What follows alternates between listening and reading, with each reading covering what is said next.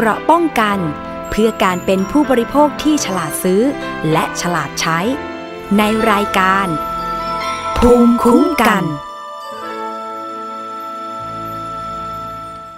สวัสดีค่ะ คุณผู้ฟังคะขอต้อนรับเข้าสู่รายการภูมิคุ้มกันรายการเพื่อผู้บริโภคนะคะ วันนี้อยู่กับดิฉันชนาทิพไพรพงศ์ค่ะ ทางไทย PBS Podcast ทั้งเว็บไซต์แล้วก็แอปพลิเคชันนะคะ โดยเข้าไปแล้วก็ค้นหา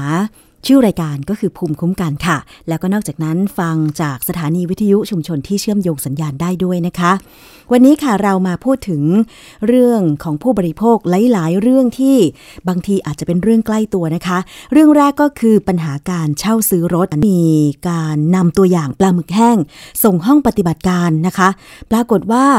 ก็น่าตกใจไม่น้อยเหมือนกันค่ะว่าพบการปนเปื้อนของตะกั่วและปรอด นะแล้วก็แคดเมียมด้วย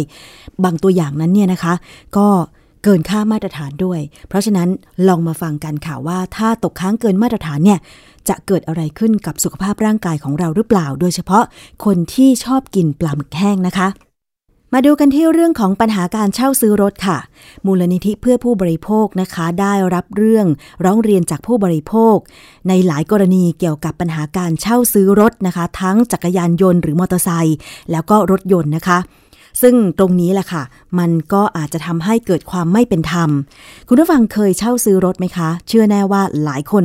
ก็เช่าซื้อรถดิฉันเองก็เหมือนกันนะคะ คือน้อยคนนะคะที่จะมีเงินสดไปซื้อรถ เพราะฉะนั้นก็ต้องไปกู้บริษัทการเงินหรือ finance นะคะ หรือสถาบันการเงินเพื่อเช่าซื้อรถนะคะ ซึ่งปัจจุบันราคาของถ้าเป็นรถยนต์เนี่ยก็ค่อนข้างที่จะสูงมากเลยทีเดียวนะคะ มีตั้งแต่ระดับเท่าไหร่ล่ะ 5 0 0แสนบาทไปจนถึงโอ้โห เป็น 10บสล้านบาทก็มีนะคะ อันนี้หมายถึงรถแบบแพงๆ รถยี่ห้อที่รถหรูว่าอย่างนั้นเถอะนะคะ แต่ถ้าสำหรับประชาชนทั่วไปเนี่ยก็มีให้เลือกในระดับตั้งแต่หลักแสน ไปจนถึงหลักล้านนิดๆ2ล้าน 3 ล้านอะไรก็ว่ากันไปนะคะ ซึ่งมันก็ตามมาด้วยดอกเบี้ยใช่ไหมคะ เวลาเราไปกู้ไฟแนนซ์เพื่อซื้อรถค่ะ ถ้าสมมุติว่าเราไม่สามารถผ่อนชำระค่างวดของรถได้เนี่ยนะคะ ก็เป็นปัญหาละสิ ว่าบริษัทไฟแนนซ์เนี่ยจะต้องมาตามยึดรถคืน ซึ่งหลายครั้งนะคะที่เราเคยเห็นข่าวตามสื่อสังคมออนไลน์ บางทีเนี่ย ก็มีการหนีบริษัทไฟแนนซ์ไม่ให้ยึดรถบ้างอะไรบ้าง กฎหมายตรงนี้เป็นอย่างไรนะคะ ผู้บริโภคอย่างเราก็ต้องเรียนรู้ไว้ค่ะ ว่าถ้าเกิดปัญหาการเช่าซื้อรถเราจะจัดการอย่างไรนะคะ มีการตั้งวงเสวนาการพูดคุยเกี่ยวกับปัญหาข้อร้องเรียนของผู้บริโภค การเช่าซื้อรถค่ะ ทั้งรถมอเตอร์ไซค์และรถยนต์นะคะ คุณสารีอองสมหวังเลขาธิการมูลนิธิเพื่อผู้บริโภคค่ะ ก็ได้ให้ข้อมูลร่วมกับคุณนฤมลเมฆบริสุทธิ์ หัวหน้าศูนย์พิทักษ์สิทธิผู้บริโภคนะคะ เกี่ยวกับปัญหาแล้วก็วิธีการแก้ปักแล้วก็วิธีการแก้ไขปัญหากรณีเช่าซื้อรถนะคะ คุณสารีพูดถึงเหตุผลค่ะ ว่าทำไมคนเราเนี่ยต้องมีรถส่วนตัวนะคะไปฟังค่ะว่าในปัจจุบันนี้เนี่ยคนเราในปัจจุบันนะคะ เราต้องหาเงินหาทอง มาซื้อรถส่วนตัวไม่ว่าจะเป็นรถมอเตอร์ไซค์รถยนต์ รถต่างๆเนี่ยนะคะ มาใช้ไปทำงานไปเที่ยวไปโน่นไปนี่ เพราะอะไรจากคุณสารีค่ะ คือคืออย่างนี้พี่คิดว่าคนจำนวนมากที่ต้องมีรถเนี่ย เพราะว่าเรามีบริการขนส่งมวลชนที่ไม่ดี คือบัตรบัตรต้องมองไม่ให้เห็นถึงปลายทางอะ่ะ บัตรรู้ไหม43เปอร์เซ็นต์นะขณะเนี้ย ที่คนในกรุงเทพเนี่ย ใช้รถส่วนตัวเดินทางทำไมเขาใช้รถส่วนตัวกันนะครับ เพราะว่าเขาคำนวณแล้วการมีรถเนี่ย มันถูกกว่าขึ้นรถไฟฟ้า อืมเพราะรถไฟฟ้าเนี่ย26ถึง28เปอร์เซ็นของรายได้ขั้นต่ำถ้าบัตรขึ้นรถไฟฟ้า โดยที่บัตรไม่ได้ซื้อตั๋วเดือนนะ แล้วบางสายก็ไม่มีตั๋วเดือน อืมหรือถ้าบัตรใช้รถเมย์เนี่ย ก็16เปอร์เซ็น รถเมย์นะ ถ้าเมย์แอร์เอาแคร์จะถูกไปอีก 12เปอร์เซ็นเพราะฉะนั้นบัตรหมายถึงว่า 12เปอร์เซ็นนี่หมายถึงว่าค่าแรงขั้นต่ำต่อต่อวันของบัตรนะอ่าเพราะฉะนั้นเนี่ย 43เปอร์เซ็นของคนถึงใช้รถยนต์ส่วนตัว เราใช้บริการสาธารณะกันเพียง 20 กว่าเปอร์เซ็นต์ คนจำนวนหนึ่งอย่างน้อยก็ต้องมีมอเตอร์ไซค์ มอเตอร์ไซค์ก็ 26เปอร์เซ็นต์นะ นอกนั้นก็เป็นรถ รถบริการขนส่งมวลชน เพราะฉะนั้นคือที่เราคุยกันเรื่องเนี้ยจริง ๆ มันเป็นเรื่องใกล้ตัวของทุกคนมากเลย เพราะว่าเรามีบริการขนส่งมวลชนที่ไม่ดี ทุกคนเลยต้องดิ้นรน ซื้อรถ ซื้อมอเตอร์ไซค์อย่างน้อย เพื่อที่จะทำให้ตัวเองมีคุณภาพชีวิตในกรุงเทพมหานคร แล้วทีนี้ถ้าสมมติว่า เรามีความจำเป็นจะต้องใช้รถจริง ๆ เราจะประเมินตัวเองอย่างไร ก่อนที่จะซื้อรถ ต้องมีเงินเท่าไหร่นะคะ เงินเดือนเท่าไหร่ เงินดาวเท่าไหร่ แล้วความสามารถในการผ่อนชำระหนี้ล่ะ ไปฟังคำแนะนำจากคุณนฤมลเมฆบริสุทธิ์หัวหน้าศูนย์พิทักษ์สิทธิผู้บริโภคค่ะ อย่างเบื้องต้นก็คือประเมินเรื่องรายได้ของตัวเองก่อนนะคะ ว่าตัวเองมีความพร้อมที่จะซื้อรถไหมนะคะ อย่างเช่น ตัวเองมีเงินเดือนเป็นรายได้ประจำที่แน่นอนหรือยังนะคะ หรือว่าตัวเองมีความมีเงินสักก้อนหนึ่งไหมเพื่อที่จะไปจ่ายสักก้อนหนึ่ง เพื่อให้มีการผ่อนที่ถูกลงนะคะ อย่างเช่นเงินที่เขาเรียกเงินดาวน์นะคะ มีดาวน์สักก้อนหนึ่งมีเงินที่จะผ่อนต่อไหมในระยะยาวนะคะ ประเมินตัวเองผ่านแล้วนะคะ ถ้าคิดจะเช่าซื้อรถจริง ๆ ต้องทำอย่างไรไปฟังคุณนฤมลอีกครั้งหนึ่งค่ะเรื่องของการจองรถนะคะ ว่าถ้าเกิดว่าเรากู้ไม่ผ่านหรืออะไรเนี่ย จริง ๆ เราสามารถของเงินคืนได้ นะคะในส่วนของเงินที่วางค่าจองเอาไว้นะคะแล้วก็ในส่วนที่มันเป็นเอ่อกรณีที่ถ้าเกิดเอ้ยเราจองรถเรามีเงินแหละ เราพอที่จะดาวน์ได้ เราพอที่จะผ่อนได้ แต่ปรากฏว่าจองแล้วเกิดปัญหาเนี่ยว่ารถที่ได้รับหรือว่ารถที่อ่าเราจองเนี่ยไม่ส่งมอบตามกำหนดระยะเวลาอะไรที่อ่าสัญญาจองเนี่ยค่ะ ตรงเนี้ยเราก็ได้เงินคืนด้วยนะอ้าวจริงเหรอครับพี่มนจต์ริงสมมุติว่าบางคนเขาบอกว่าเขาได้อยากได้รถสีขาว แต่ ทางร้านบอกทางศูนย์บริการบอกอยากได้รถสีเอ่อมีแต่รถสีแดงนะครับส่งมอบรถสีแดงมาให้เรา อันนี้เราก็มีสิทธิ์ที่จะได้เงินคืนนะคะ เราก็ปฏิเสธ ส่วนมากอะบัสไปอ่านในอินเทอร์เน็ตมา เขาบอกว่าเขาอะโทรไปหาพวก เออที่เขาจองรถอะคนที่จองเขาก็บอกว่าไม่ได้คืนอย่างเงี้ยครับบัสจะใช้ข้อกฎหมายหรืออะไรในการพูดคุยกับเขาไหมครับบัสเห็นพี่มนต์เตรียมเอกสารมาด้วยใช่อันนี้หรือเปล่าครับ ใช่ค่ะ คืออ่าหลักกฎหมายเนี่ยมันมีเรื่องของการควบอ่าคุ้มครองเรื่องการซื้อการจองรถยนต์ และรถจักรยานยนต์นะคะ ไม่ใช่ทางแค่รถยนต์อย่างเดียวก็ถึคืงอเรารถจองรถจักรยานยยนนต์ต์ก็และเหมือนรถกันมอเตอร์ไซค์ทั้งใช่สองอันอืมมีกฎหมายคุ้มครองหมดเลย ใช่ค่ะ ถ้าเกิดว่าเราจองรถเรากู้ไม่ผ่านนะคะ ไปไฟแนนซ์ตอบปฏิเสธมาเนี่ย เราก็มีสิทธิ์ที่จะได้รับเงินคืน บอกกล่าวไปที่บริษัทที่รับจองรถนะคะ ยี่ห้ออะไรก็แล้วแต่เราบอกเขาเลยว่าเราขอเงินคืน เราต้องบอกกล่าวยังไงครับพี่มนต์ เป็นหนังสือเป็นลายลักษณ์อักษรก็ได้ โทรศัพท์ไม่ได้อ่าอืมโทรศัพท์แล้วเนี่ยมันอาจจะไม่มีหลักฐานนะคะอืมว่าเราบอกกล่าวแต่ถ้าเป็นหนังสือเนี่ยเราจะบอกกล่าวจะเห็นชัดเจนเราอีเมลได้ไหมอีเมลน่าได้นะคะ ถ้าเกิดอืมบริษัทนั้นเห็นว่าเรื่องนี้ก็เป็นเรื่องของการติดต่อหรือบอกกล่าวเหมือนกันนะคะอืมแล้วก็ต้องคืนภายใน 15 วันด้วยนะคะน้องบัสโอ้ยคือภายใน 15 วันด้วย ใช่ ไม่ใช่มีกำหนดแค่ว่าเอ้ยคุณต้องคืนเท่าไหร่ ต้องคืนภายใน 15 วันนะคะอันนี้คือกฎหมายอะไรครับที่พี่มกนฎต์พูดหมายเอ่อเขาเรียกว่าเอ่อประกาศคณะกรรมการว่าด้วยสัญญา เรื่องการจองรถเป็นธุรกิจที่ควบคุมสัญญา ซึ่งมีตั้งแต่พศ 2544 แล้ว โห มีตั้งแต่ปี47อ่า2547 47 2547 จนปีปัจจุบันใช่โอ้ก็ 10 ปีแล้ว จะ 20 ปีได้แล้วเนี่ย ใช่ มีมานานนะคะ มีมานาน ใช่ เราไปจองรถ แต่ในขณะที่เราไปทำเรื่องขอกู้ สถาบันการเงินหรือบริษัทไฟแนนซ์เนี่ย แล้วกู้ไม่ผ่าน เงินที่เราจองรถยนต์ไป สามารถขอคืนได้หรือไม่ แล้วมันเคยเกิดกรณีเรื่องร้องเรียนของผู้บริโภค จองซื้อรถไปละ กู้ก็ผ่านแล้ว แต่ได้รถไม่ตรงกับที่จองไป หรือได้ของแถมไม่ตรงกับที่ บริษัทขายรถ โฆษณาไว้ว่าจะให้กับเรา เราสามารถ ขอคืนเงินจองได้หรือไม่ ไปฟังคำตอบจากคุณสารีแล้วก็คุณนฤมลค่ะ สรุปเนี่ยก็คือว่าเอ่อเงินจองในการจองรถยนต์เนี่ยคืนได้ คืนได้ ถ้าเราไม่เรียกว่าไม่ผ่าน finance ค่ะอะสองมีเหตุการณ์อย่างอื่นอีกไหมที่เราจะขอเงินคืนได้ อย่างเช่นอะตะกี้คุณพูดเหมือนว่าชำรุดสีบกพร่องอ่าสีสีไม่ตรงสีไม่ตรงอ่าไม่ได้สีไม่ตรงของแถมอ่าไม่อ๋อไม่ได้ตามที่โฆษณากัน หรืออ่าตกลงกันอย่างเช่น บอกบัตรว่า เอ้ยถ้าบัตรซื้อตอนเนี้ยบัตรจะได้ประกันภัยชั้นหนึ่งอืมแต่ปรากฏว่าบัตรไม่มีอ่าก็อันนี้เราก็สามารถขอเงินคืนได้นะครัสิบห้าวันนะคะ การอืมโฆษณา หรือมีเหตุการณ์อะไรที่บริษัทเป็นฝ่ายผิดสัญญาอะอย่างเช่นเขาบอกบัตรว่าบัตรจะได้รถภายใน7วัน แต่ปรากฏว่า7วันเนี่ยบัตรไม่ได้รถเลย แล้วบัตก็รู้สึกว่าโอ้ยเดือดร้อนมากถ้าไม่ได้ภายในเจ็ดวันเนี้ยก็ถือว่าเขาผิดสัญญาเพราะฉะนั้นบัตไม่เอารถได้ใช่บัตมีสิทธิ์ของเงินคืน ค่ะนะครับซึ่งเดี๋ยวนี้เดี๋ยวนี้ก็ต้องบอกว่าบริษัทรถยนต์เนี่ยบางทีให้จองรถ ถ้ารถแพงๆเนี่ยจองไม่น้อยเหมือนกันนะ บางทีจองสูงสองแสนก็ยังมีนะค่ะแสนห้าห้าหมื่นบาท เพราะฉะนั้นห้าหมื่นบาทสำหรับบัตรเยอะไหมเยอะเออนะทำไงห้าพันก็ไม่ยอมนะ อย่าบอกว่าห้าหมื่นห้าพันก็ต้องไม่ยอมค่ะ ไม่ว่าเราจองไปเท่าไหร่เนี่ย เราก็ต้องเอาเงินเราคืนทั้งนั้นถ้าเราไม่ได้เป็นคนผิดสัญญา ทีนี้ถ้าเราได้ซื้อรถไปแล้วนะคะ แล้วทำการผ่อนค่างวดรถ แต่ปรากฏว่า วันดีคืนดีเกิดปัญหาขึ้นกับระบบการเงินของเรา ผิดสัญญาไม่ผ่อนจ่ายค่างวดรถ ต้องเตรียมตัวให้ดีค่ะว่าเราจะต้องเจอกับอะไรบ้าง ข้อกฎหมาย เรื่องนี้มีระบุไว้อย่างไร ไปฟังคุณนรมนเมฆบริสุทธิ์ คุยกับคุณสารีอองสมหวังในคำแนะนำต่างๆ ค่ะ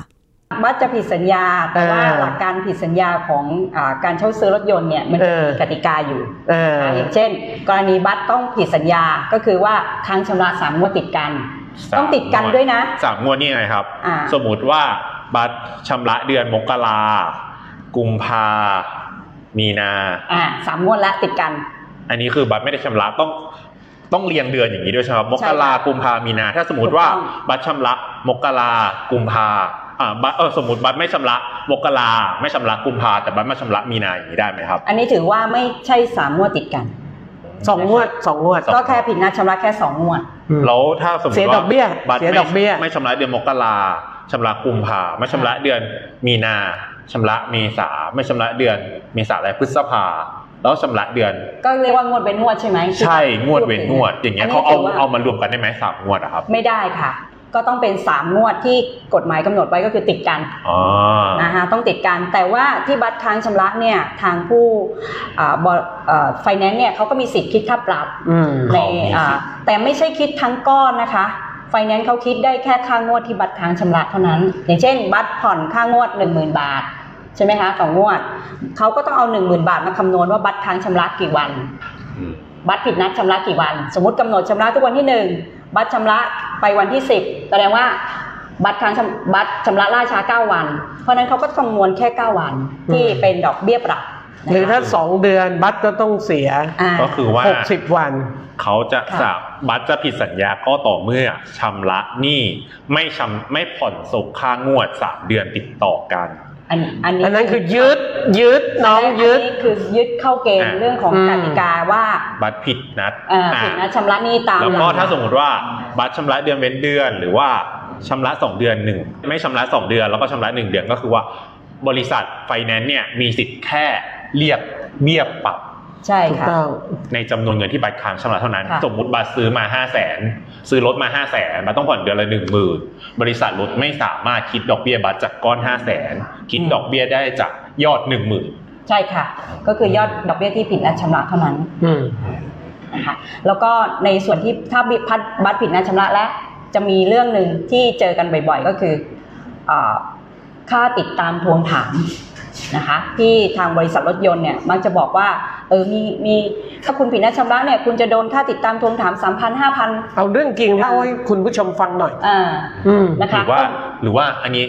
หรือว่าคุณผู้ชมนะครับ มีเรื่องที่คุณอืมเกิดกับคุณผู้ชมเอง คุณผู้ชมอยากแลกเปลี่ยนหรืออยากคำถามนะครับ คอมเมนต์ใต้ Facebook ไลฟ์ของเราได้เลยนะครับเออเดี๋ยวเราจะมาตอบกันใช่ตอนท้ายนะใช่ใช่นะครับมาก็ก็คือว่าอ่าตรงเนี้ยมันจะเป็นตอนเนี้ยอ่าประกาศของสคบเนี่ยค่ะเขากำหนดไว้เลยค่ะว่าไอ้พวกค่าติดตามทวงถามต่างๆ เหล่านี้ค่ะ คิดได้อ่าตามจริงนะคะตาตามมจริงที่เกิดขึ้นจริง แสดงว่าถ้าคุณไปทวงหนี้เขาส่ง SMS ส่ง เอ่อเอกสารเนี่ยมีค่าใช้จ่ายตามจริงเท่าไหร่ คุณก็คิดได้เท่านั้น อันนี้คือหลักการที่อยู่ในประกาศนะคะดังเอานั้นถ้าเนี่ยพี่ถ้าพี่จ้างด็อกเตอร์ไปตามทวงหนี้ล่ะด็อกเตอร์จ้างตามทวงหนี้ก็ต้องแพงกว่าปริญญาตรีถูกไหมเออไม่ได้เลยเราก็เป็นตามจริงที่พี่จ้างคนนี้จริง ๆ อะ ค่าติดตามทวงถามหนี้หมายถึง ค่าสมมติถ้าเดินทาง500ไปทวงหนี้เออเอ่อแต่คนนี้เขาขับเฟอร์รารี่ไปอะ แต่คนเนี้ยเขาบอกว่าเขาขับเฟอร์รารี่ไปอืมอันนี้ต้องอยู่ในเกณฑ์แล้วนะคะว่า เอ๊ะ ความเร็วร้อยเจ็ดสิบหรือเปล่าโอ้ยเอ้ยเราคุยเรื่องเราดีกว่า ก็คิดว่า ก็ต้องอยู่ในเกณฑ์ที่ทางเอ่อ ก็คือเกิดขึ้นจริงว่าก็คือบริษัทไฟค่าใช้จ่ายเท่าไหร่แนนซ์น่ะเขาจ้างใช้จ้างคนไปเท่าไหร่ ก็คือสามารถเรียกเก็บได้ตามนั้น เท่านั้นไม่สามารถบวกเพิ่มได้ ใช่ ไม่ใช่ว่าคุณขับเฟอร์รารี่ไปคุณต้องคิดค่าเฟอร์รารี่ด้วยไม่ใช่นะอืมก็คือว่าเขาจ้างคุณไป 500 คุณก็ต้องไปคิดเขาได้แค่ 500 นะคะ อันนี้ก็จะเป็นหลักการประมาณนี้ค่ะ แล้วก็ส่วนของค่ะการติดตามทวงถามหนี้เนี่ยมันก็จะมีเรื่องอาเรื่องการยึดรถเนาะ หลังจากที่ทวงถามหไม่นี้แล้วที่ถามที่ถามตอนนี้มันมีเทคนิคของบริษัทไหมอย่างเช่น คุณบอกว่าคิดได้ตามจริง พี่ก็ตั้งบริษัทลูกขึ้นมาสิถูกไหมแล้วพี่ก็จ่ายให้บริษัทลูกเนี่ยไปตามทวงหนี้สองพันถูกไหมล่ะค่ะเออไม่ใช่ห้าร้อยอะคือพี่ไม่ได้พี่ก็จ่ายจริงจ่ายสองพันเออ เรื่องแบบนี้เคยเกิดขึ้นด้วยเหรออะมีทำไมจะไม่มี สังคมช่างโหดร้ายจังคุณผู้ชม ถูกไหมเพราะว่าพี่จ่ายจริงอะ แต่เป็นบริษัทลูกพี่อะค่ะถูกไหมอ่าเพราะฉะนั้นเนี่ยบอกว่าเงื่อนไขเหล่าเนี้ยเอ่อคนที่เช่าซื้อรถเนี่ยก็ควรที่จะมีสิทธิ์ทักท้วงนะ ว่าการที่ไปทวงหนี้เนี่ย มันเสียค่าใช้จ่ายที่ไม่เป็นธรสูรมงเกินไป อ่า ไม่เป็นธรรมค่ะเกินจริงเกินจริงอ่าคุณผู้ชม ถ้าคุณผู้ชมเจอ คุณผู้ชมต้องคอมเมนต์บอกเราเลย เดี๋ยวพี่สาลีหรือพี่ปุ่มเราเนี่ย ประชุมกับกรรมการ เอ่อเวลาเสนอหน่วยงานภาครัฐครับเราจะได้ไปเสนอเราได้มีเรื่องร้องเรียนด้วยมีเหตุอ้างอิงนะครับ ว่าผู้บริโภคเนี่ยเจอปัญหาจริง ๆ เราไม่ได้มีข้อมูลขึ้นมาครับอืมค่ะแล้วก็ในส่วนของค่าติดตามทวงถามหนี้อย่างที่ที่ผมบอกเนี่ย เราคิดว่าเวลาที่ผู้บริโภคเจออะค่ะ ผู้บริโภคก็มักจะจ่ายตามที่เขาทวงมา จริงๆเนี่ยผู้บริโภคก็มีสิทธิ์ที่จะทักทวงได้นะคะ ว่าค่าติดตามทวงถามหนี้กรณีแบบเนี้ยสามพันหรือหกพันหรือหมื่นหนึ่งเนี่ยมัน สูงเกินไปนะคะ แล้วเราก็มีสิทธิ์ที่จะขอให้เขาชี้แจงได้ แต่ถ้าเขาเขาไม่สามารถจะชี้แจงได้ เราก็มีสิทธิ์ที่จะไม่จ่ายได้อืมนะคะหรืออย่างเช่นอ่าเรื่องร้องเรียนที่มาที่เราเนี่ยค่ะ คุณมนต์ลองเล่าสิว่าเอ่อการยึดรถเนี่ยคิดค่ายึดรถทีละแปดพันอย่างเงี้ยค่ะ อืมมีกรซึ่งณีซึ่งมันก็ไม่สมเหตุสมผลอยู่แล้วใช่ค่ะอืมก็กรณีที่มาร้องเรียนเนี่ยส่วนใหญ่ก็โดนคิดค่าค่า ถ้าเกิดกรณียึดรถเนี่ยจะถูกคิดค่าใช้จ่ายมากมากนะคะ อย่างเช่น กรณีที่พี่ปุ่มว่าก็คืกรณียึดรถนี่คือยังไงครับ สมมุติบัสผ่อนสามบัสเป็นหนี้สามเดือน เขาต้องแจ้งอะไรบัสไหมครับ หรือว่าเขาสามารถมายึดรถบัสได้เลย ก็คือถ้าเกิดว่า 3 เดือนเนี่ยบัตรผิดสัญญาแล้วเนาะที่ใช่บัตรค้างชำระไว้ แต่ถ้าเกิดว่าเขาจะยึดรถเนี่ยเขาจะยึดไม่ได้นะคะ ถ้าเขาไม่บอกบัตรว่าให้บัตรไปมีจดหมายถึงบัตรแล้วก็ไปขอให้บัตรไปชำระหนี้ที่บัตรค้างอยู่คือ ตามกฎหมายหรือคือว่าบอกเลิกสัญญา เขาต้องบอกเลิกสัญมีหนังสือมาบอกเลิกสัญสัญญาญาบัสก่ก่ออนใช่เออบัสเขาถึงจะมายึดรถบัสได้ ใช่ เรายึดนี่ไงครับบัสจอดรถไว้ในบ้านแล้วเขาเข้ามายึดรถบัสได้เลยไหมอ่าไม่ได้อ้าวไม่ได้ไม่ได้ อ่าแล้วเขายึดได้ที่ไหนยังไง ส่วนใหญ่ที่จะยึดรถนะคะ ผู้ผู้ โดนยึดรถเนี่ยส่วนใหญ่จะยึดรถที่นอกนอกอาณาเขตบ้านนะคะอย่างเช่นไปจอดตลาด ไปซื้อกับข้าวไปทำธุระพวกนี้จะยึดรถตรงนั้น แต่ถ้าจะเดินเข้ามาในบ้านเนี่ยยึดรถไม่ได้นะคะอืมจะโดนข้อหาย่งบุกรุกอ๋อคุณผู้ชมครับ ถ้าเขาจะยึดรถเรานะครับ คือเขาสามารถยึดรถเราได้ได้เฉพาะตอนนอกบ้านเท่านั้นนะครับ ถ้าสมมติว่ารถเราจอดอยู่ในบ้านนะครับ แล้วเขาเข้ามายึดรถในบ้านเรา อันนี้เราสามารถแจ้งตำรวจได้เลยนะครับค่ะเป็นข้อหาบุกรุกนะคข้รัอบหาอืมอืมเพราะฉะนั้นอืมอ่าเอารถไปคืนละอย่างนี้ ก็จบกันแล้วใช่ไหมครับ ไม่มีอะไรแล้วใช่ไหมเอารถไปคืน ไม่ได้จบนะคะอะเพราะว่ากรณีแบบก็นี้เนี่ยเอาก็พี่มันก็จะบอกไม่จบได้ไงไม่ก็บัตรบัตรผ่อนไม่ไหวมันก็ลดไปคืนแล้วนะไม่ก็พี่บอกบัตรแล้วว่าแทนที่จะเอาไปคืนนะให้เอาไปขาย บัตรก็ไม่เชื่อพี่ เราขายที่อื่นได้ด้วยเหรอพี่อ้าวก็รถเป็นของบัตรหรือเปล่าล่ะอะยังไงครับเล่าให้บัตรฟังเออรถเป็นของบัตรหรือเปล่า คือถ้าเราบอกขายอะบอกได้ เนาะบอกขายเท่าตลาดเออบอกขายเองเนี่ยขายได้ เวลาเราโอนกรรมสิทธิ์เราก็ไปโอนกันทั่ว ๆ ไปก็คือขายไปเลย แล้วก็ให้คนอื่นมาเป็นเอ่อมาชำระหนี้ต่ออ่าเหมือนเขาเรียกว่าขายดาวขายอะไรตรงเนี้ยถ้ากรณีเราผ่อนไม่ได้นะคะ แต่ถ้าเกิดว่าเอ่อบัตรเอารถไปคืน บริษัทก็เอารถไปขายเท่าตลาดเนาะมันก็จะมีส่วนต่างที่เกิดขึ้น ซึ่งบัตรไม่รู้เลยว่า เขาขายเท่าตลาดจริง ๆ เท่าไหร่ หรือเขาประมูลขายไปที่เท่าไหร่ เขาอาจจะหาคนมาประมูลขายถูกๆ แล้วส่วนต่างตรงเนี้ยค่ะเขาก็เอามาฟ้อง ขายทอดตลาดคือบริษัทเอาไปเปิดประมูลขายรถใช่คันที่เราเอาไปคืนเองคือใช่ไหมคือรับตอนต้องบอกว่าตอนตรงเนี้ยเป็นเทคนิคของของบบริริษัษัทททั้งหมดเลยนะว่าเวลาอย่างเช่นรถบัสเนี่ยประเมินแล้วเนี่ย บัสขายกับเพื่อนได้ สมมติบัสซื้อมาห้าแสนใช่ไหมอ่าบัสขายได้ประมาณสักสองแสนละกันเนาะเพราะบัสใช้มาหลายปีเนี่ยสองแสนเนี่ยปรากฏว่าพอบริษัทเข้าไปขายได้ทอดตลาดเนี่ยส่วนใหญ่มันจะได้อยู่ที่ห้าหมื่นแปดหมื่นทำไมขายได้ถูกจังรถอ้าว ก็เขาขายทอดตลาด เพราะฉะนั้นมันก็ขึ้นอยู่กับว่าคุณขายทอดตลาดเท่าไหร่ในครั้งที่เท่าไหร่ ถ้าครั้งหลักช้าๆเนี่ย มันก็ยิ่งถูก หรือบางทีก็ขายให้บริษัทลูกตัวเอขายงทอดตลาดนี่คือบัตรต้องรู้ไหมครับว่าเขาจะขายแล้ว จริง ๆ บัตรควรจะมีสิทธิ์รู้ เพราะบัตรเป็นลูกหนี้ด้วย บัตรมีสิทธิ์ไปคัดค้านอ๋อบัตรแต่ว่ามีสิทธิ์ส่วนใหญ่เนี่ย คนก็จะไม่รู้หรือรู้ก็จะไม่ไป เพราะคนส่วนใหญ่คิดว่าเขายึดรถไปแล้วก็จบอื มมาเจออีกทีหนึ่งมีจดหมายทวงหนี้มาอีก หรือมีหมายอืมสารมาฟ้องอ่าว่าบัตรยังชำระไม่ครบเหมือนอย่างเงี้ย บัตรเขาขายได้ห้าหมื่นเอ้ย ขายทอดตลาดได้ห้าหมื่นถูกไหมค่ะแต่ว่าจริงๆแล้ว เขาจะมีจดหมายมาอยู่ใช่ไหมครับถูก เพราะว่าบัตรเป็นหนี้เขาอยู่สองแสนเพราะฉะนั้นอีกแสนห้าเขาก็จะทวงหนี้บัตรมาอีก หรือเป็นจดหมายฟ้องคดีบัตรมาเลย แล้วถ้าสมมติว่า ถูกฟ้องคดี จะยึดรถคืน หรือเรียกร้องค่าชดเชยคืนจากบริษัทรถยนต์ล่ะ ถ้าเราถูกฟ้องคดีเนี่ยนะคะ จะทำอย่างไร แล้วหนี่ส่วนต่างจากการถูกยึดรถขายทอดตลาดที่หลายคนยังไม่รู้ บัตรมีเอกสารเมื่อกี้ที่รวบรวมแล้ว ตอนไปคืนรถใช่ไหมคะ บัตรก็สามารถที่จะใช้ในการเขียนคำให้การสู้คดีได้ เพราะกรณีแบบเนี้ยเวลาที่ศาลเขาพิพากษาบางทีเขาไม่ได้ดูในมูลหนี้ที่ลูกหนี้จ่ายจริงหรอก ว่าเท่าไหร่ หรือว่าจะช่วยยังไงนะคะ แต่ว่าลูกหนี้เนี่ยพอเอ่อบัตรตัวบัตรเนี่ยก็มีสิทธิ์ที่จะเอาเอกสารหลักฐานต่างๆเหล่าเนี้ยไปเอ่อทำคำให้การ ซึ่งตอนเนี้ยวิธีพิจารณาคดีผู้บริโภคเนี่ยเจ้าหน้าที่ศาลก็ช่วยทำให้ได้นะคะ ช่วยสู้เข้าไปนะคะแล้วอย่างที่มูลนิธิเจอเนี่ยแสนเอ่อฟ้องในรถมือสองมาประมาณ7จ็ดแสนหก นะคะเจ็ดแสนหกมากได้กว่าเงินของบัตรที่เป็นราคารถค่ะเจ็ดแสนหกแล้วมีก็ค่าอะไรบ้างครับพี่มนเจ็ดแสนหกที่เขาฟ้องมา ก็คือค่าส่วนต่างเลย แล้วก็ดอกเบี้ยเอ่อเบี้ยปรับค่าขาดประโยชน์ค่าขาดโอ้ค่าเรียกทุกยึดเม็ดรถเรียกค่าทุกยึเม็ดดรถเออค่ะ กว่าจะยึดรถเนี่ยยึดเรียกทุกเม็ดสุดท้ายเนี่ยศาลพิพากษาให้ห้าหมื่นบาท เพราะเราช่วยเอ่อเราก็ให้คำแนะนำผู้บริโภคในการฟ้องคดี ซึ่งคดีแบบนี้นะคะไม่จำเป็นต้องมีทนายไปศาลก็ได้นะคะอืมเราสามารถที่จะทำคำให้การไปยื่นกับศาลได้เลย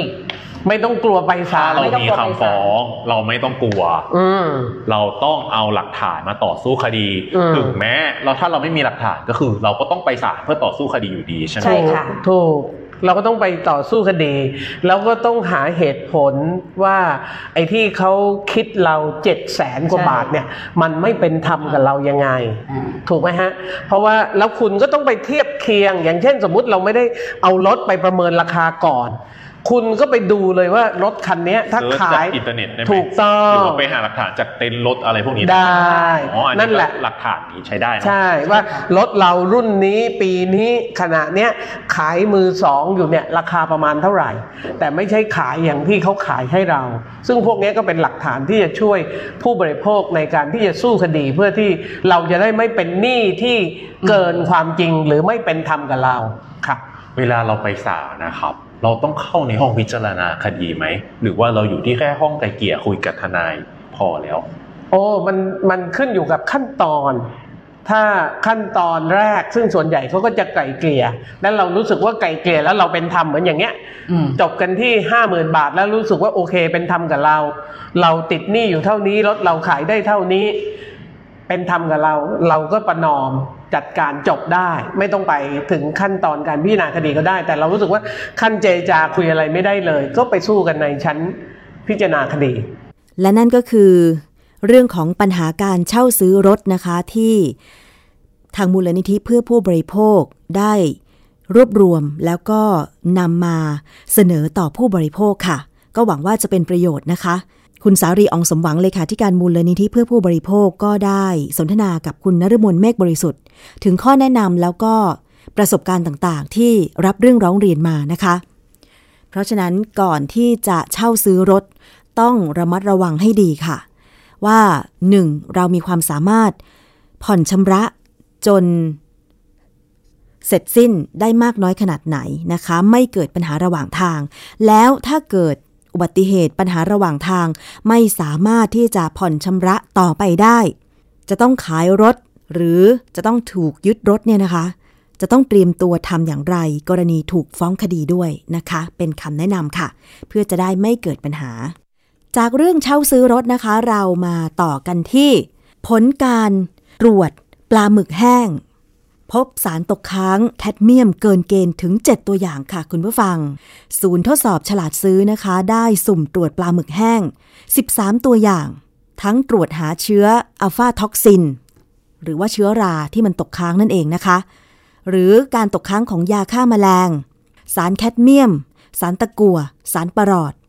ซึ่งการทดสอบครั้งนี้ค่ะ ภายใต้โครงการสนับสนุนการเฝ้าระวังสินค้า และบริการเพื่อการคุ้มครองผู้บริโภคด้านสุขภาพ สุ่มเก็บตัวอย่างปลาหมึกแห้ง 13 ตัวอย่าง จากทั้งตลาดสด ร้านค้าและห้างออนไลน์ เมื่อเดือนกุมภาพันธ์ถึงมีนาคม 2563 นะคะ แล้วก็ส่งตรวจห้องปฏิบัติการมาตรฐานตรวจวิเคราะห์ การปนเปื้อนของสารพิษจากเชื้อรา การตกค้างของสารเคมีทางการเกษตรในกลุ่มไพริทอย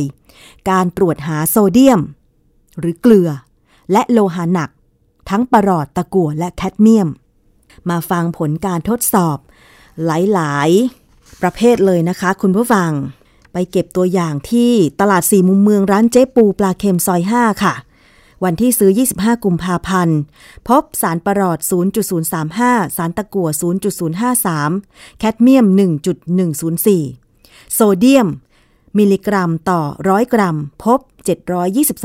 722.28 ปลาหมึกแห้งตลาดแม่กลองสมุทรสงคราม เอ็มแม่กลองอาหารทะเลแห้ง เก็บตัวอย่าง 25 กุมภาพันธ์ พบสารประหลอด 0.023 ตะกั่ว 0.042 แคดเมียม 1.109 พบโซเดียม 1,739.94 โอ้ก็เค็มเหมือนกันนะคะ ตัวอย่างที่ 3 ซื้อจากอ่างศิลาจังหวัดชนบุรีค่ะ วันที่ 3 มีนาคม พบประหลอด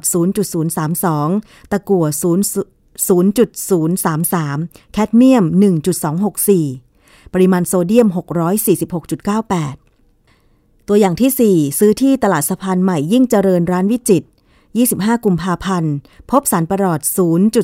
0.036 ตะกั่ว0.045 แคดเมียม 1.583 โซเดียมหรือเกลือ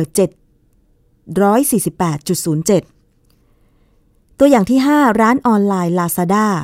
ซื้อ 25 กุมภาพันธ์ พบปรอด 0.018 ตะกั่ว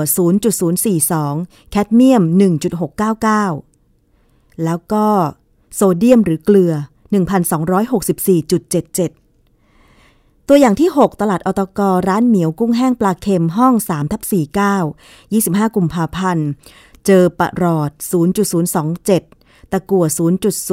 0.054 แคดเมียม 1.869 1.869 นะคะ ปริมาณโซเดียม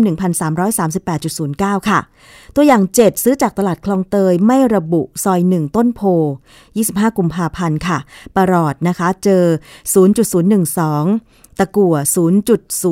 0.054 แคดเมียม 2.003 โซเดียมหรือเกลือพบ 1,074.81 ตัวอย่างที่ 8 ซื้อจากระยอง ร้านโชคชัยการค้าวันที่ 2 มีนาคม พบประหลอด 0.009 ตะกั่ว 0.015 แคดเมียม 2.393 โซเดียมหรือเกลือ 635.8 ตัวอย่างที่ 8 ร้านค้าออนไลน์ช้อปปี้24 กุมภาพันธ์ พบประหลอด 0.017 ตะกั่ว 0.036 แคดเมียม 2.537 เจอโซเดียมหรือเกลือ 1,138.2 ค่ะ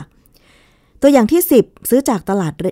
ซื้อจากตลาดเยาวราชร้านตอวัฒนาพาณิชย์ตลาดเก่าเยาวราชค่ะ 25 กุมภาพันธ์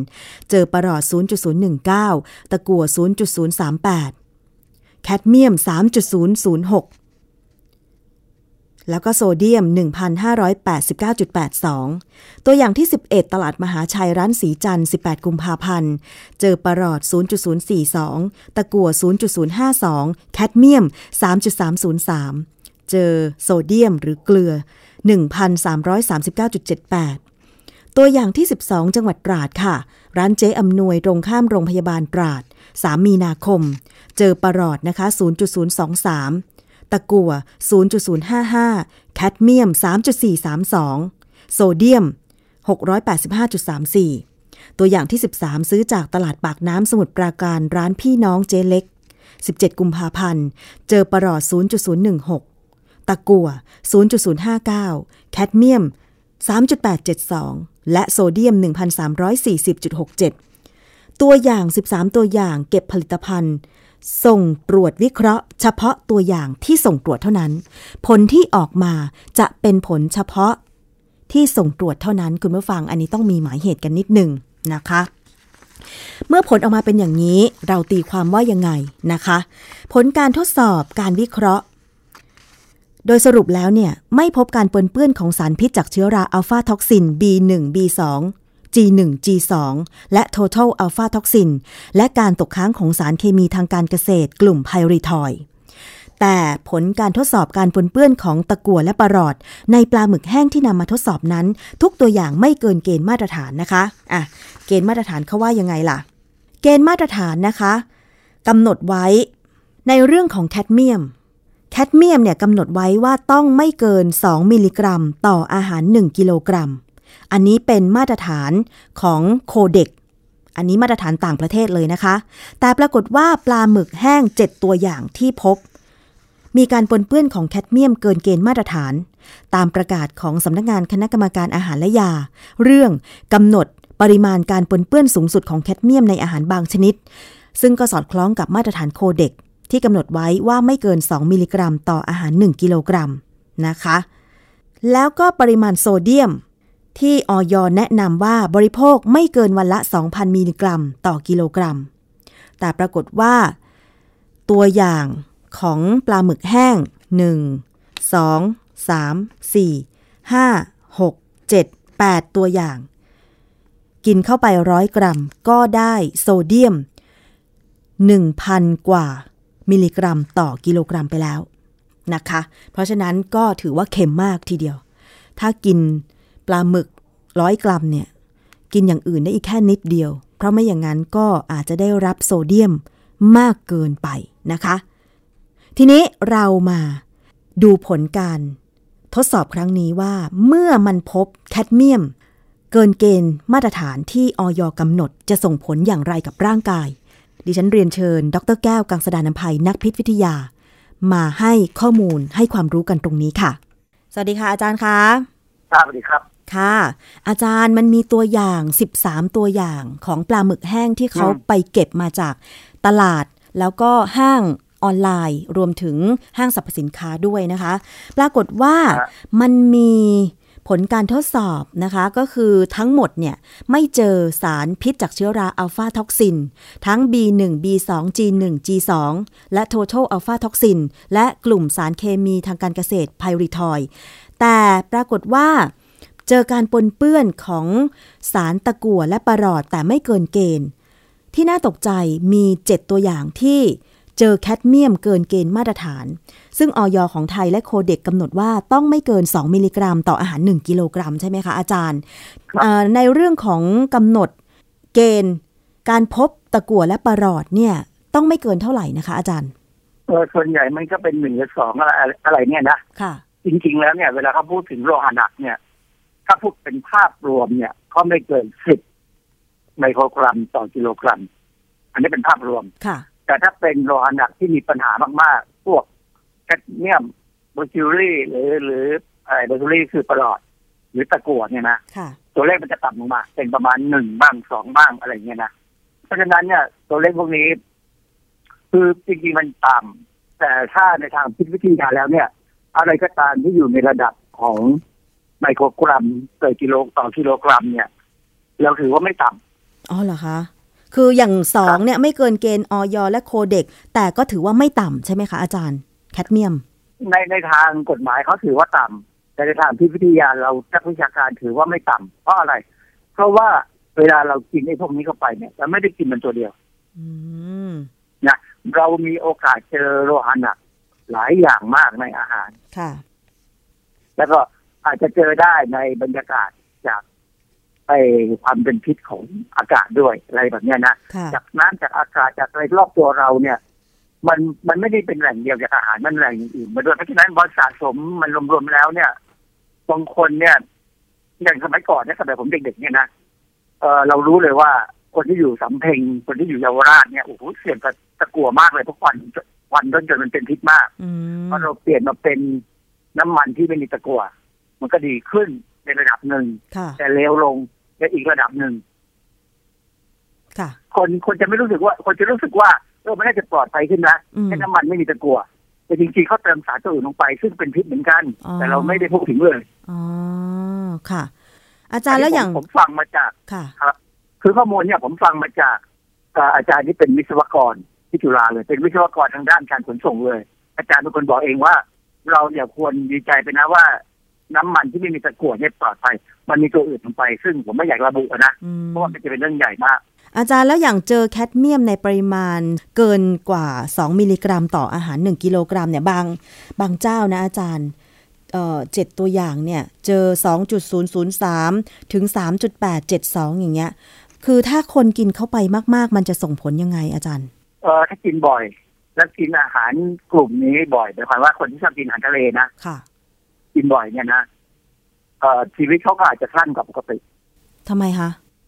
ก็เพราะว่าไอ้พวกโลหะหนักเนี่ย ส่วนใหญ่แล้ว มันไม่ขับออกจากร่างกายเท่าที่ควรเหรอคะยิ่งยิ่งกรณีอย่างนี้เช่นตะกั่วนะค่ะ ถ้าสมมติเรามีตะกั่วในเลือดเยอะเนี่ยนะต้องไปหาหมอ แล้วหมอก็จะใช้ยาบางตัว คอยเข้าฉีดเข้าไปเพื่อจับ และเอามันออกจากร่างกาย ค่ะ แต่ถ้าเราหวังว่าจะให้มันค่อยๆขับออกจากร่างกายตามปกติเนี่ย ยากมากอืมช้ามาก ค่ะ คือโลหะหนักเนี่ย ส่วนใหญ่เราจะบอกว่าเป็นอันตรายเป็นอันตราย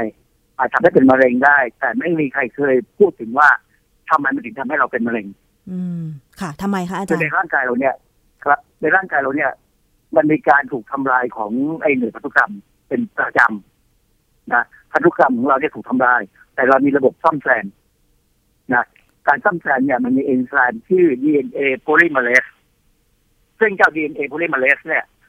มันใช้ไอ้แร่ธาตุในร่างกายแล้วที่เรากินจากอาหารไปเนี่ยเช่นแมกแมกนีเซียมเนี่ยเป็นตัวช่วยค่ะอันนี้ไม่มีปัญหาอะไรเพราะแมกนีเซียมเป็นแร่ธาตุที่มีประโยชน์ แต่ว่าในทางวิชาการเนี่ยเรารู้ว่าไอ้ดีเอ็นเอ polymerase เนี่ยบางครั้งเนี่ยโลหะหนักมันเข้าไปยุ่งมั่วด้วยอืมคือมันเข้าไปแย่งที่ของแมกนีเซียม แล้วมันทำให้การทำงานของดีเอ็นเอ polymerase เนี่ยทำงานผิดพลาดค่ะ จึงทำให้คนที่มีโลหะหนักในร่างกายมาก ๆ เนี่ยมีมีศักยภาพที่จะเป็นมะเร็งสูงค่ะเราถึงกลัวอืมเราถึงกลัวโลหะหนักเอ่อในเมืองนอกหลายแห่งเนี่ยเขาพยายามป้องกันการมีโลหะหนักในชีวิตของมนุษย์ค่ะสังเกตได้ว่าเขาพยายามย้ายโรงงานไปอยู่ประเทศด้อยพัฒนาอืมค่ะเพราะอะไรเพราะโลหะหนักหลาย ๆ ตัวเนี่ยแค ดเมียมมันคิวรี่ไอ้ตะกั่วเนี่ยนะไอ้ปลอดหรือตะกั่วเนี่ย พวกเนี้ยมันเป็นสายสำคัญในการใช้ในการผลิตอะไรหลายๆอย่างซึ่โรงต้องงาใช้นเป็นปอุตฏิสากิหยากรรมเคมีอะไรอย่างเงี้ยนะคะ อ่า แล้วเวลาผลิตแล้วเนี่ย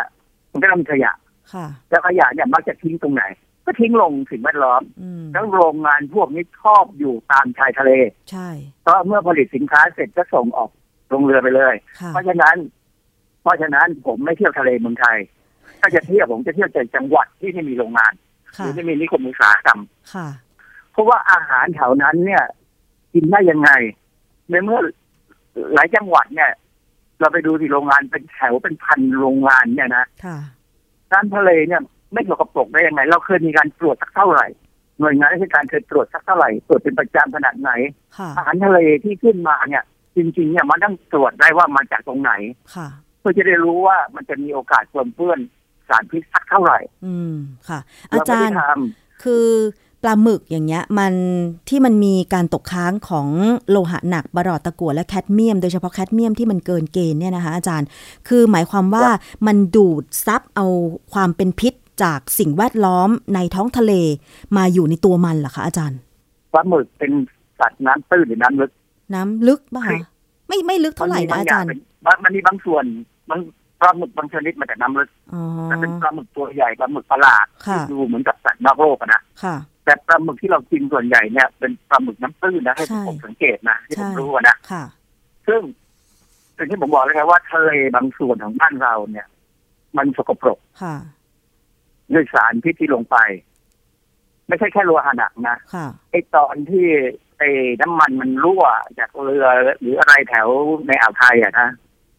อันนั้นเป็นกรณีเดียวกับที่เกิดที่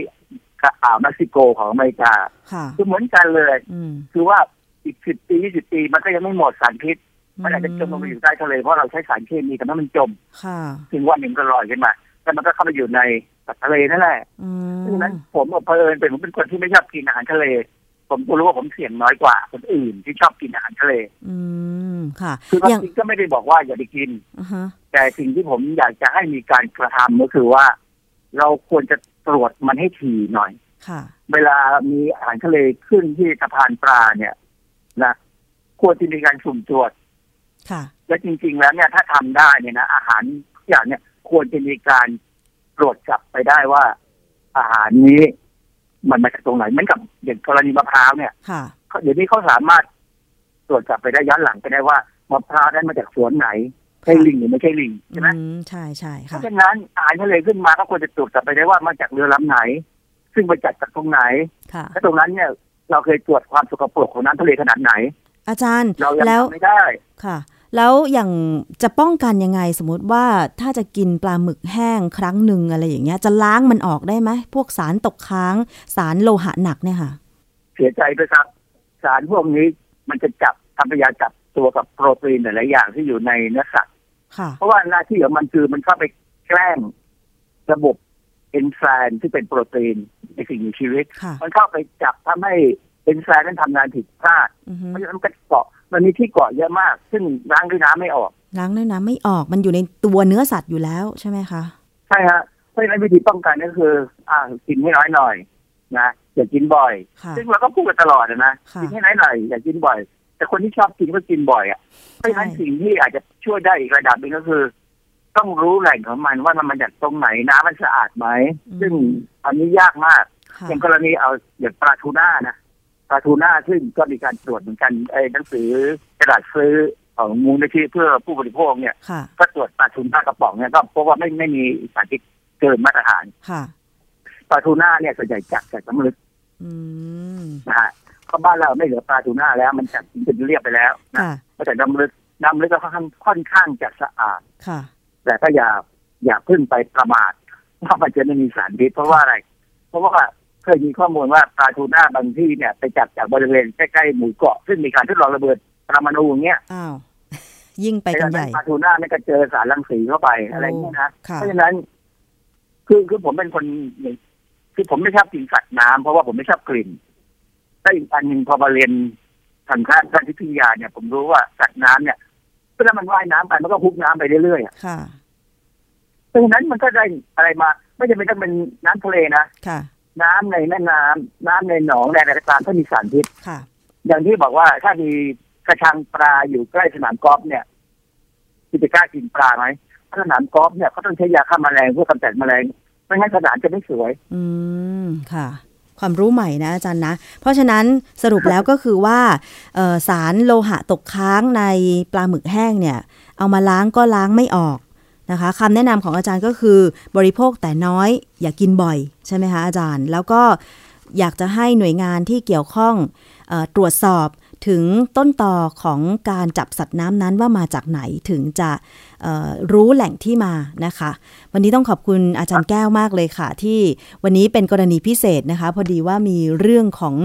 ออการทดสอบปลาหมึกแห้งนะคะ ก็เลยเรบกวนอาจารย์มาพูดคุยให้ความรู้กับคุณผู้ฟังในรายการภูมิคุ้มกัน แต่ว่าอาจารย์คะ เรายังมีอีกช่วงหนึ่งที่เป็นช่วงประจำของอาจารย์ นั่นก็คือ คิดก่อนเชื่อ วันนี้ เราจะพูดคุยกันเกี่ยวกับเรื่องอะไรนะคะ อาจารย์ เรื่องของสเต็กเป็นอาหารอีกชนิดหนึ่งที่คนไทยหลายคนนิยมกิน เราไปฟังเลยนะคะ อาจารย์คะ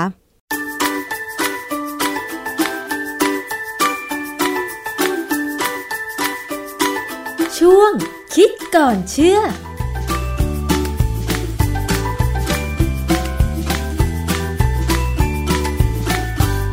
พบกันในช่วงคิดก่อนเชื่อกับดรแก้วกังสดานนภัยนักพิษวิทยา และดิฉันชนาทิพไพรพงศ์นะคะ วันนี้พูดถึงอาหารประเภทหนึ่งค่ะ ที่หลายคนชอบทำมาจากเนื้อสัตว์ ก็คือสเต็กนะคะ เป็นอาหารยอดนิยมของทางฝั่ง ยุโรปหรือตะวันตก แต่ว่าปัจจุบันนี้ร้านสเต็กในเอเชีย หรือประเทศไทยเราเองก็มีมากมายเลยทีเดียวนะคะ ทั้งสเต็กเนื้อ สเต็กหมู สเต็กปลานะคะ สารพัดเลย ใครที่ชอบกินสเต็กเนี่ย ก็ต้องยอมรับนะคะว่าความหลากหลายของมัน แล้วก็บวกกับคุณภาพของเนื้อเนี่ยเป็นตัวบ่งบอกความอร่อยของมันได้เหมือนกันนะคะ มีหนังสืออาหารอันตรายจานต่างๆ ที่คนไทยไม่ควรกิน ได้พูดถึงเรื่องสเต็กไว้ เราจะมาดูกันซิว่าข้อมูลในหนังสือเนี่ยให้ครบถ้วนไหม และมีหลักฐานทางวิชาการอะไรที่มารองรับหรือเปล่านะคะ ซึ่งหนังสือเล่มนี้บอกว่า การจะกินสเต็กได้อย่างปลอดภัย ต้องนำมาทำให้สุกเสียก่อน แต่ความสุกของสเต็กนั้นก็มี 5 ระดับลดหลั่นกันไป มีความปลอดภัยลดหลั่นกันไปในแต่ละระดับ ก็คือแบบแร medium rare medium medium well แล้วก็ well done ซึ่งระดับความสุกของสเต็กเหล่านี้เนี่ยจะสัมพันธ์กับความปลอดภัยในการกินสเต็กอย่างไร และการจะกินสเต็กให้ปลอดภัย ไม่ก่อให้เกิดโรคตามมาทีหลังเนี่ยนะคะ ควรจะเป็นอย่างไร เราจะไปสอบถามกับอาจารย์แก้วค่ะ คือความจริงสเต็กเนี่ยมันเป็นอาหารฝรั่งนะคนไทยเราเนี่ย เราไม่ได้กินสเต็กหรอกเรากินเนื้อย่าง ซึ่งมันไม่เหมือนกัน คือเนื้อย่างของเราเนี่ยเราเอาส่วนไหนก็ได้มาย่าง แล้วเราก็ไปจิ้มน้ำแจ่วแล้วกินกับผักกินกับอะไรก็ตามกินกับข้าวเหนียวอย่างเนี่ยนะค่ะเป็นเนื้อย่าง แต่ถ้าสเต็กเนี่ยของฝรั่งหรือของทางตะวันตกหรือแม้กระทั่งของทางญี่ปุ่นเลยก็ตามเนี่ยเขาจะ ต้องใช้สเต็กจริงๆคือเนื้อเนี่ยต้องตัดเป็นนะฮะคือเนื้อสัตว์เนี่ย ถ้าเราไปดูตามร้าน ขายเนื้อแพงๆเลยนะที่เขาขายแบบในลักษณะเฉพาะเนี่ย ส่วนที่เป็นสเต็กเนี่ยเขาจะตัดโดยวิธีการซึ่งต้องเรียนมา มันมีวิชาเลยในคนที่เขาเรียนทางด้าน การทำเนื้อสัตว์พวก meat processing เนี่ยเขาจะรู้วิธีการตัดว่าจะตัดเนื้อแบบไหน ให้ได้เป็นเนื้อสเต็กแบบไหนที่แพง กับราคาถูกหน่อยอะไรเงี้ยนะอืมจะมีเนื้อเป็นชุดส่วนๆซึ่งแบ่งขายในราคาที่ไม่เท่ากันค่ะ บ้านเราเนี่ย ถ้าเราไปตามตลาดสดเนี่ย เราชี้เป็นเนี่ย เราจะได้สเต็กส่วนที่ดี ถ้าถ้าเป็นคนที่เรียนมาเนี่ยจะชี้ให้ตัดตรงนั้นตรงนี้ได้เลยอืมเขาคนคนขายไม่ค่อยรู้หรอกนะฮะค่ะแต่ว่าถ้าเป็นร้านที่ขายแบบของสเต็กที่เขาทำมาเฉพาะพวกโคขุนเนี่ยเขาตัดมาเรียบร้อยแล้ว แล้วมันก็จะมีราคาโดยเฉพาะอืมเนื้อสเต็กเนี่ยนะ ถ้าจะให้อร่อยเนี่ยต้องมีไขมันแทรกอยู่เหมือนจะนิ่มมันจะนิ่มมันถึงจะกินแล้วรู้สึกอร่อยลิ้นค่ะนะจะสังเกตว่าถ้าเป็นเนื้อสเต็กจากญี่ปุ่นเนี่ย ที่เขาเลี้ยงโดยเฉพาะเลย โดยอาหารเฉพาะมันจะมีไขมันแทรกเป็นลายหินอ่อนอยู่ในเนื้อค่ะในการที่มีไขมันแทรกเป็นลายหินอ่อนอยู่ในเนื้อเนี่ยทำให้เนื้อสัตว์นั้นอร่อย ความอร่อยของอาหารขึ้นอยู่กับไขมัน อืมค่ะ แต่แต่อาหาร เนื้อสัตว์ที่มีไขมันสูง ถ้าเอาไปทำสเต็กการเกิดสารก่อมะเร็งก็จะสูงตามไปด้วยค่ะ ก็คือว่าเวลาเราทำสเต็กเนี่ยเราต้องย่างบนตะแกรงนะสเต็กที่ที่เป็นแบบย่างบนตะแกรงเนี่ย เวลาไขมันมันหยดลงไปบนถ่านเนี่ย อุณหภูมิถ่านจะลดลง แล้วไขมันนั้นก็จะถูกเผาไหม้ไม่สมบูรณ์ ค่ะพอไม่สมบูรณ์เนี่ย การแค่ปกติไขมันเนี่ย ถ้าเราเผาให้สมบูรณ์เผาในอากาศเยอะๆเนี่ยมันจะกลายเป็นคาร์บอนไดออกไซด์กับน้ำเท่านั้นเองไม่มีควัน แต่ถ้ามีไขมันหยดลงไปบนถ่านเนี่ยพอหยดไปสักแป๊บนึงเนี่ยนะถ่านมันจะเริ่มมอดพอเริ่มมอดเนี่ยอุณหภูมิจะลดลงค่ะพออุณหภูมิลดลง อากาศแถวนั้นเนี่ยจะมีออกซิเจนน้อยลง ไขมันจะถูกเผาแบบไม่สมบูรณ์ เกิดสารอะไรเต็มไปหมดเลยนะฮะอันนี้ ถ้าเราใช้ถ่านบางอย่างซึ่งมีกลิ่นหอมเนื้อไม้มันมีกลิ่นหอมเนี่ย เวลาเกิดควันเนี่ย มันจะเป็นควันที่มีกลิ่นหอมค่ะนะเพราะฉะนั้นสเต็กที่อร่อยและหอมเนี่ย ก็ต้องเลือกเชื้อเพลิงพวกไม้เนี่ย ให้เป็นเอามาใช้ในควันที่เกิดขึ้นมาทำให้สเต็กดูมีสีดำๆแล้วมีรสชาติที่ดีเนี่ยนะมันก็จะมีสารก่อมะเร็งปนเปื้อนอยู่ แต่ในสารกลุ่มของสารก่อมะเร็งที่ปนเปื้อนอยู่นั้นมันก็จะมีสารพวกบางอย่างที่ทำให้เกิดรสชาติที่อร่อยค่ะเพราะฉะนั้นเนี่ย เวลาเรากินสเต็กเนี่ย ถ้าอร่อยมากเมื่อไหร่เมื่อนั้นที่จะมีสารก่อมะเร็งมากเท่านั้น โอ้เหรอคะ อาจารย์แล้วดังนั้นเลยวิธีการทำจริง ๆ แล้วเนื้อย่างของไทยกับสเต็กเนี่ย ถ้าจะอร่อยก็คือต้องย่างบนเตาถ่านหรือใช้ไม้ เป็นเชื้อเพลิงในการย่างถูกไหมคะ เพราะฉะนั้นเนี่ยสาร ก่อมะเร็งทั้งหลายก็น่าจะมีเหมือนเหมือนๆกันหรือเปล่าอาจารย์ มันขึ้นอยู่กับตัวไม้ขึ้นอยู่กับอุณหภูมิที่ใช้ขึ้นอยู่กับระยะความห่างระหว่างเนื้อสเต๊กเนื้อที่เอามาใช้เนี่ยนะกับถ่านด้วยค่ะนะและขึ้นอยู่กับว่ามีการพัดไฟหรือไม่อ๋อยังไงคะถ้าเรานำเนื้อไปย่างบนตะแกรง ระยะห่างมากการเกิด สารที่เป็นสารก่อมะเร็งมันจะมากหรือน้อย ยิ่งห่างมากยิ่งน้อยหรือเปล่าคะอาจารย์ สารก่อมะเร็งพวกเนี้ย เวลาเกิดเนี่ยมันไม่ได้เกิดที่อุณหภูมิสูง มันเกิดที่อุณหภูมิค่อนข้างประมาณร้อยกว่าองศาเซลเซียสเท่านั้นเองอืมแต่ว่าต้องไม่มีออกซิเจนค่ะเพราะฉะนั้นที่ผมบอกว่าการเอาพัดไปโบกเนี่ย ก็จะทำให้มีออกซิเจนเข้าไป การเกิดควันก็น้อยลง แต่ถ้าว่าควันน้อยลง ความอร่อยก็น้อยลงใช่ไหมยกตัวอย่าง ปลาย่างลมควันเนี่ยค่ะที่เราซื้อมาทำต้มโครงเนี่ย ถ้ามีสีดำๆก็มีควันเยอะ มันก็จะอร่อยกว่า ไอ้ที่ไม่ค่อยมีสีอ๋อค่ะนะฮะผมเคยมีมีอาจารย์ท่านหนึ่งจากจะทำงานวิจัยเขาบอกว่าเขาอยากจะทำสเต็กที่มีสารก่อมะเร็งต่ำๆเขาก็บอกว่าน่าจะใช้ถ่านที่มันให้ความร้อนสูงสูงอืมเช่นๆไอ้ถ่านที่เขาได้จากเปลือกของ ผลไม้ต่างๆ เนี่ยนะค่ะเช่นไอ้พวกถั่วอะไรแยกตามก็ตามนะหรือแม้กระทั่งมันมีอะไรนะที่มันกินแล้วมันๆอะ ที่อร่อยๆอะถั่วอะไรนะ มันมีเปลือกแข็งๆเป็นแบบแข็งโป๊กเลยเนี่ยแมคคาเดเมียขาก็ทำเป็นถ่านนะแมคคาเดเมียใช่ก็เอาถั่วไอ้เปลือกแมคคาเดเมียเนี่ยทำเป็นถ่านเป็นอย่างดีเลยตอนแรกเราก็เริ่มจะทำวิจัยดูว่าเออถ้าใช้ถ่านแมคคาเดเมียเนี่ยจะทำให้ทำให้สเต็กเนี่ย มันมีสารก่อมะเร็งต่ำลงไหมปรากฏว่าขณะที่คนทำเนี่ย ผมก็ฉุกใจว่าแมคคาเดเมียเนี่ยไฟมันแรงมากค่ะแต่มันมีควันอืมแล้วสเต็กมันจะอร่อยไหมผมก็เลยไม่อร่อย ผมก็เลยบอกอาจารย์ทำไม่ได้หรอกเพราะว่าถ้ามัน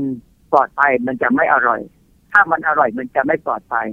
นะคือสเต็กเนี่ยเวลาเราทำเนี่ย บางคนมันจะมีชนิดที่เราบอกว่ามีแรมีเดียม แล้วก็เวลดันค่ะแรก็คือยังดิบดิบๆนะยัค่ะงมีเลือดอยู่นะไอ้สเต็กที่เป็นแรเนี่ย มันก็เสี่ยงต่อเชื้อโรคนะฮะมันเคยมีงานวิจัยที่อเมริกาไอ้ที่แคนาดาแคนาดานะฮะเขาพบว่าสเต็กที่แคนาดาเนี่ยมันมีการปนเปื้อนของเชื้อที่เราเรียกว่า Escherichia coli O หนึ่งห้าเจ็ด H เจ็ดซึ่งไอ้ตัวเนี้ยเป็นอีโคไลที่ทำให้เกิดท้องร่วงอันตรายค่ะนะฮะตีพิมพ์ในวารสาร Journal Food Protection 2019เหตุการณ์ที่เกิดขึ้นเนี่ยทำให้ที่เมืองอัลเบอร์ตาของแคนาดาเนี่ย จะต้องเอาสเต็กออกจากชั้นวางสินค้าเนี่ย 4,000 ตัน คืออยู่รัฐเดียวก็จะ4,000 ตันทิ้งเลยก็มีเชื้อไอ้ตัวนี้อยู่ แล้วควรเอาไปทำสเต็กเนี่ยไปทำสเต็กแบบแรแบบก็คือแบบไม่สุกนะคะ ไม่สุกนะฮะเรียกเป็นอันตรายคือถ้ากินแบบแบบไม่สุกนะฮะหรือว่าถ้าเป็นระดับที่ดีขึ้นหน่อยเป็นมีเดียม อันนี้ก็จะปลอดภัยขึ้นนะฮะพยาธิกับเชื้อโรคก็มีน้อยลง แต่บางคนไปกินแบบเร็วดันหรือแบบ สุกเลยเต็มที่สุกเต็มที่เนี่ยบางทีมันก็จะดำเป็นจนกับเป็นทานนะถ้าอย่างนี้ก็จะมีสารก่อมะเร็งปนเปื้อนมากขึ้นอืมเพียงแต่ว่าเราอาจจะชอบก็ได้เพราะว่ารสชาติขมๆนิดๆใช่ไหมจิ้มแจ่วก็อร่อยดีอะไรแบบนี้นะค่ะแต่ฝรั่งเขาไม่ได้จิ้มแจ่วไงเขาเขากินธรรมดา เพราะฉะนั้นเนี่ย เวลาเรากินสเต็กเนี่ย เราควรจะถ้ากินแบบฝรั่งนะก็เอาให้มันสุกหน่อยบอกว่าเอาให้แบบชิ้นที่มันไม่มีเลือดนะฮะแล้วก็กินกับเข้าไป ถ้าถามถึงสารกล่อมมะเร็งที่อยู่ในสเต็กซึ่งมันมีแน่ๆเนี่ย วิธีแก้ปัญหาง่ายๆก็คือว่า กินสลัดผักที่เป็นผักสีเขียวเข้มค่ะ คือต้องเลือกผักเป็นนะนะฮะคือเหตุที่บอกให้กินผักสีเขียวเข้ม เพราะว่าสีเขียวเข้มเนี่ยมันเป็นสีของคลอโรฟิลล์ตัวคลอโรฟิลล์เนี่ย มันมีเขาเรียกว่าอะไรสูตรโครงสร้างทางเคมีเนี่ย เป็นลักษณะหนึ่งซึ่งสามารถจับกับสาร ก่อมะเร็งกลุ่มสำคัญที่อยู่ในสเต็กได้อย่างดีค่ะ อันนี้มีงานวิจัยค่อนข้างเยอะนะทำทั้งในหลอดทดลองทำทั้งในสัตว์ทดลองเนี่ย ว่ามันได้ผลดังนั้นเนี่ยสำหรับคนไทยเนี่ย ถ้าจะกินสเต็กขอให้กินกับสลัดผักใบเขียวทีนี้ถ้าเป็นสเต็กแบบไทยคือเนื้อย่างธรรมดาเนี่ยค่ะไม่ง่ายเลยเรากินกับส้มตำนะจบเลยกินกับส้มตำนี่ก็แทบจะไม่มีปัญหาอะไรเพราะว่าไอสารพิษที่อยู่ในสเต็กหรือในเนื้อย่างเนี่ย มันต้องไม่ถูกกระตุ้นที่ตับ และถ้าเรากินพวกสมุนไพรเข้าไปเนี่ย ตับเราจะแข็งแรงเราจะกระตุ้นให้สารพิษออกฤทธิ์แต่ว่าขณะเดียวกันก็จะทำลายสารพิษไปด้วยในตัวอืมค่ะด้วยตับนี่เลยค่ะดังนั้นเนี่ยการกินสเต็กหรือกินเนื้อย่างน้ำตกอะไรก็ตามเนี่ยหมูคอหมูย่างอะไรก็ตามเนี่ย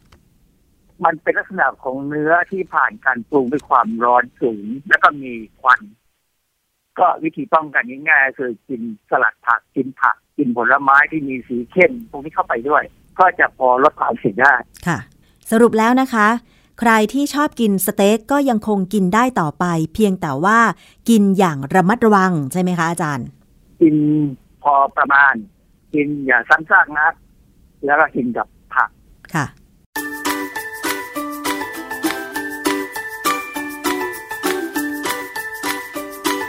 ช่วงคิดก่อนเชื่อ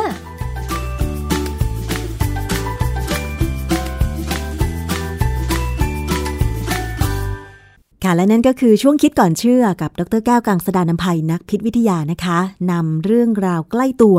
นำงานวิจัย ทางวิทยาศาสตร์มาอธิบายให้เข้าใจกันง่าย ๆ ค่ะ ติดตามรับฟังกันได้ในรายการภูมิคุ้มกัน รายการเพื่อผู้บริโภคนะคะ ทางไทย PBS Podcast วันนี้รายการหมดเวลาลงแล้วค่ะ ขอบคุณสำหรับการติดตามรับฟังทุกช่องทางทุกสถานีเลยนะคะ ดิฉันชนะทิพไพรพงศ์ต้องลาไปก่อน สวัสดีค่ะ ติดตามรายการได้ที่ www.thaipbspodcast.com แอปพลิเคชัน Thai PBS Podcast หรือฟังผ่านแอปพลิเคชัน Podcast ของ iOS Google Podcast Android Podbean SoundCloud และ Spotify ติดตามความเคลื่อนไหวของรายการและแสดงความคิดเห็น โดยกดถูกใจที่ facebook.com/thaipbspodcast